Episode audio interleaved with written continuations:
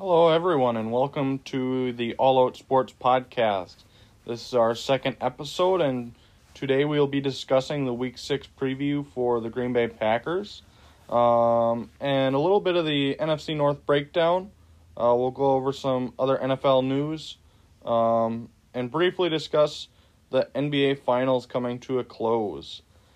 To start off with Week 6, the Green Bay Packers will be traveling to Tampa Bay to face Tom Brady and the Buccaneers. Uh, the Packers are coming off a bye week, uh, which allowed them to get healthy. Uh, we'll see some key key faces back in the fold with Davante Adams back, Kenny Clark potentially coming back.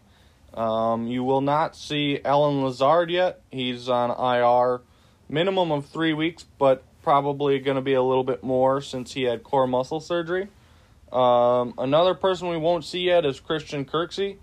Um, the thought is that he will be back a little bit sooner than Lazard will be, uh, which will be huge as the Packers currently have two young faces filling in at linebacker.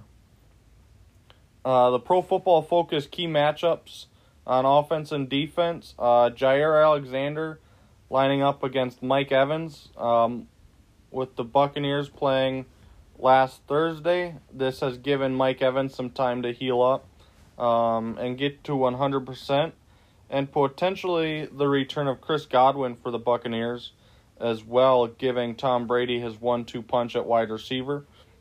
Um, and then the Packers pass rush versus the Tampa offensive line.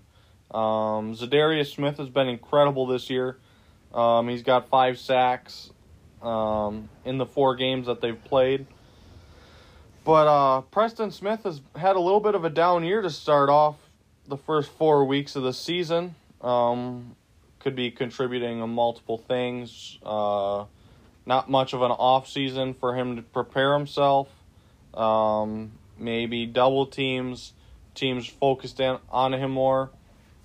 But look for him to step up. He's got a half a sack in the first four weeks. Obviously, quite a ways off from the the standard he had set last year and the contract he had got the previous off season. Um, but also, the Packers are going to have Davante Adams back, which will help Aaron Rodgers um, in the offense. Um, the Tampa run defense won't be able to zone in on Aaron Jones as much with Rodgers having Davante Adams back in the fold. Uh, Davante Adams is the ninth graded wide receiver according to Pro Football Focus, um, with an 80.4 overall grade. Um, and Aaron Rodgers is the number one quarterback by quite a bit of a margin. He's got a 96.3 grade compared to Tom Brady, who is third, with an 88.4 grade. Um, still pretty incredible for how old Tom Brady is and how many years he's been in the league. Um, but yeah, some Green Bay Packers key stats. Uh, the Packers are third overall in team grade, according to Pro Football Focus. Uh, the stat that I, I really like and really says a lot about Aaron Rodgers and the season he's having so far. He has zero turnover worthy throws this year, um, and no other quarterback has less than two. Um, kind of surprising, um, but on the other hand, Aaron Rodgers has always been very good at taking care of the ball and avoiding the turnovers. Um, obviously, that's incredible through four weeks to have zero turnover worthy throws. Um, and then the Packers' offensive line features the number one graded left tackle and the number one center in Corey Linsley and David Bakhtiari, um, going against a Tampa defensive line who will be a bit short-handed for the rest of the year without star defensive lineman Vita Vea. Um, he's been phenomenal this year, really good in the run defense. Uh, you pair him and Ndamukong Suh together, and you get a, a really, really good D tackle and nose tackle combination, which can be scary for the run game. Uh, they they are a top run defense for a reason, and Vita Vea was a huge part of that. Um, but kind of the cliche, but the next man has to step up is probably what you're going to be hearing from Bruce Arians regarding that. Um, the NFC North breakdown. Uh, the Packers are four and zero, with the Chicago Bears hot on their tail at four and one. Uh, then quite a bit of a drop off to the Detroit Lions at one and three, and the Minnesota Vikings at one and four. Um, like I said, the Green Bay Packers are traveling to Tampa Bay uh, to face the Buccaneers, who are three and two. Um, a key game for the NFC North and a key week for the NFC North, as well as the NFC South.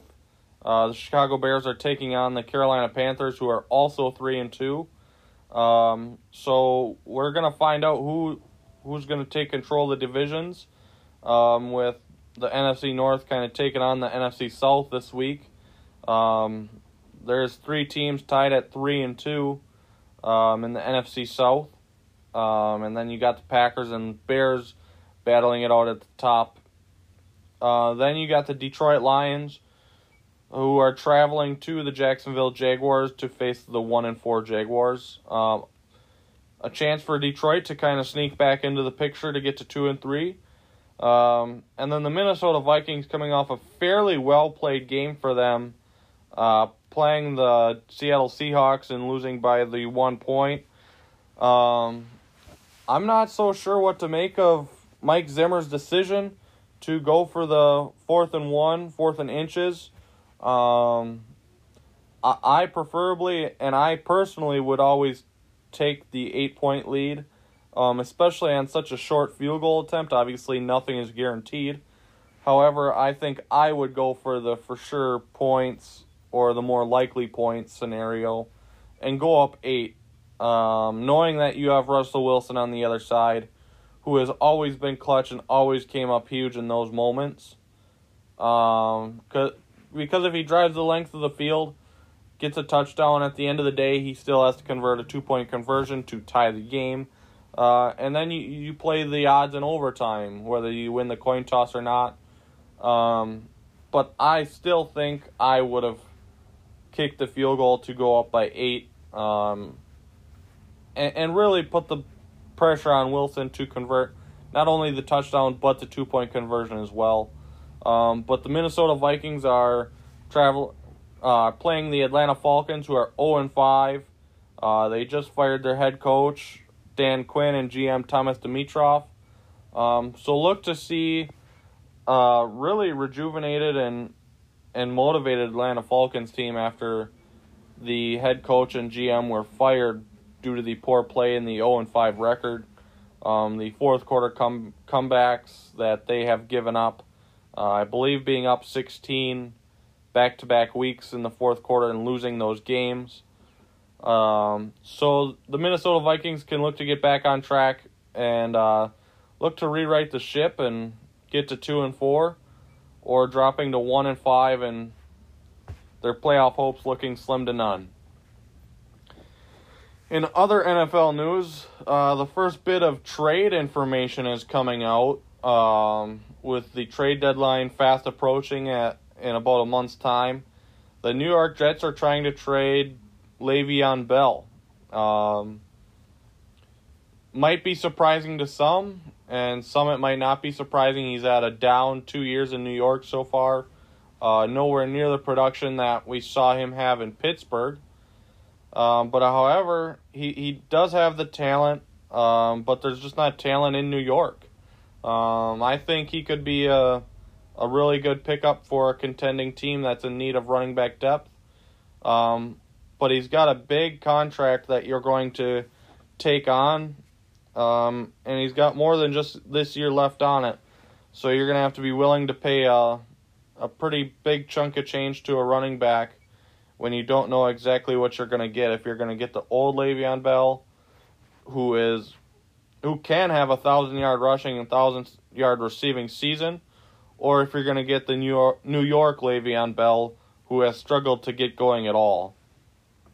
And then, do the Tennessee Titans finally have their outbreak under control?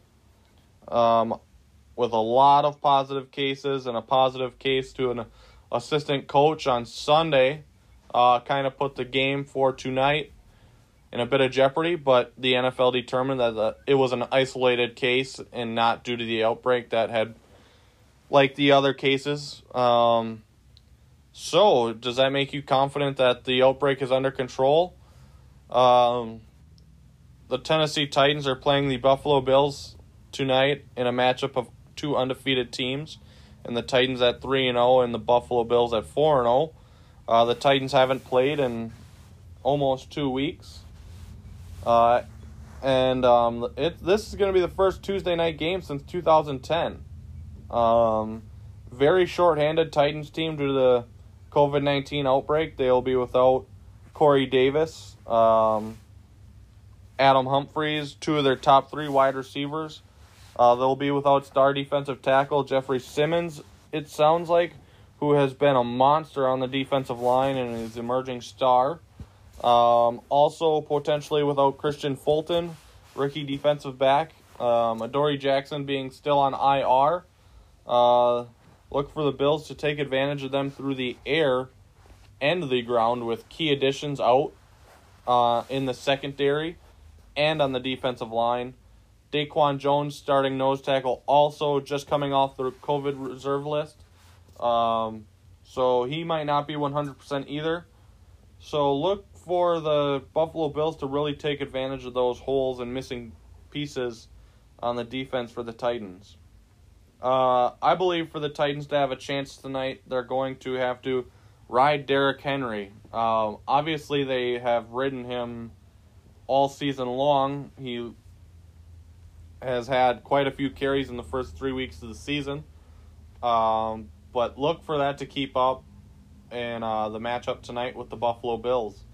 Because without Corey Davis and Adam Humphries, AJ Brown is returning, but you're going to have one of your top three wideouts. Um, your offensive line has been together all year, so look for that to uh, really be their ground game and and the really good chance to move the ball on offense without Corey Davis and Humphries. Um, and transferring from the NFL and going to the NBA, we saw the NBA Finals wrap up on Sunday um, resulting in the Lakers winning the series over the Miami Heat four to two. Uh, LeBron James won his fourth NBA championship and fourth Finals MVP, and Anthony Davis winning his first NBA championship. Um, really a dominant showing for the Lakers defense. Um, it appeared to me that Jimmy Butler was out of gas, um, which you kind of had to expect as the effort and time and emotion that he put into games one through five, trying to carry the Miami Heat to those two victories, um, and truly incredible performances on his part. Um, clutch bucket after clutch bucket in game five to give them that win um, as well. Um, game three, he was phenomenal with the 40 point triple double. Um, game five, the matchup between him and LeBron was phenomenal. With LeBron going for 40, Jimmy Butler going for 35, both shooting the ball at an incredible percentage. Clutch bucket after clutch bucket in the last two to three minutes of the game. Um, really turned out to be a, a better series than many expected. Um, I just think that's the Miami Heat culture, and, and they really fight for everything.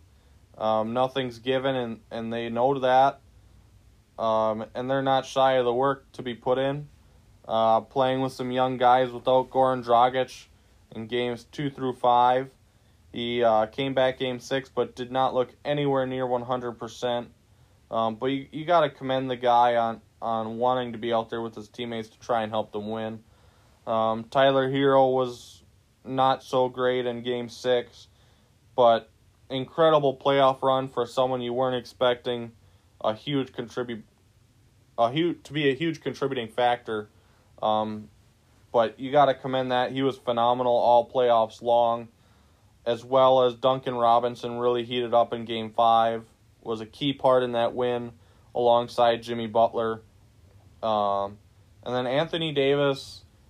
The reporter had asked him after the, they won the championship his plans for the offseason. Uh, huge topic of concern for the Lakers. Um, some fans believe he, will re-sign and are extremely confident. Um, but as we saw with Ka- Kawhi Leonard after they won the championship and he left to go to LA to the Clippers, it, it makes you concerned a little bit as a Lakers fan um, whether Anthony Davis resigns or not. As as good as LeBron James is, he, he can't do it by himself. So, with him resigning or not, that kind of puts a damper on your championship expectations if if he does decide to leave. However, um, I think he could potentially resign. Looking at the relationship him and LeBron have built over time, um, it, it really it really looks like they have a great relationship and great friendship on and off the floor, um, and expect the best out of each other. So with that being said, I I would say he would resign, um, and they hope to go back to back and compete for a second championship in a row. Um, obviously, you're going to have the Milwaukee Bucks right there with them, the the Clippers right there with them, um, potentially Miami Heat if they can get another piece or two. Um, but there's going to be some tough competition. Golden State will be back um, with the return of Steph Curry and Klay Thompson.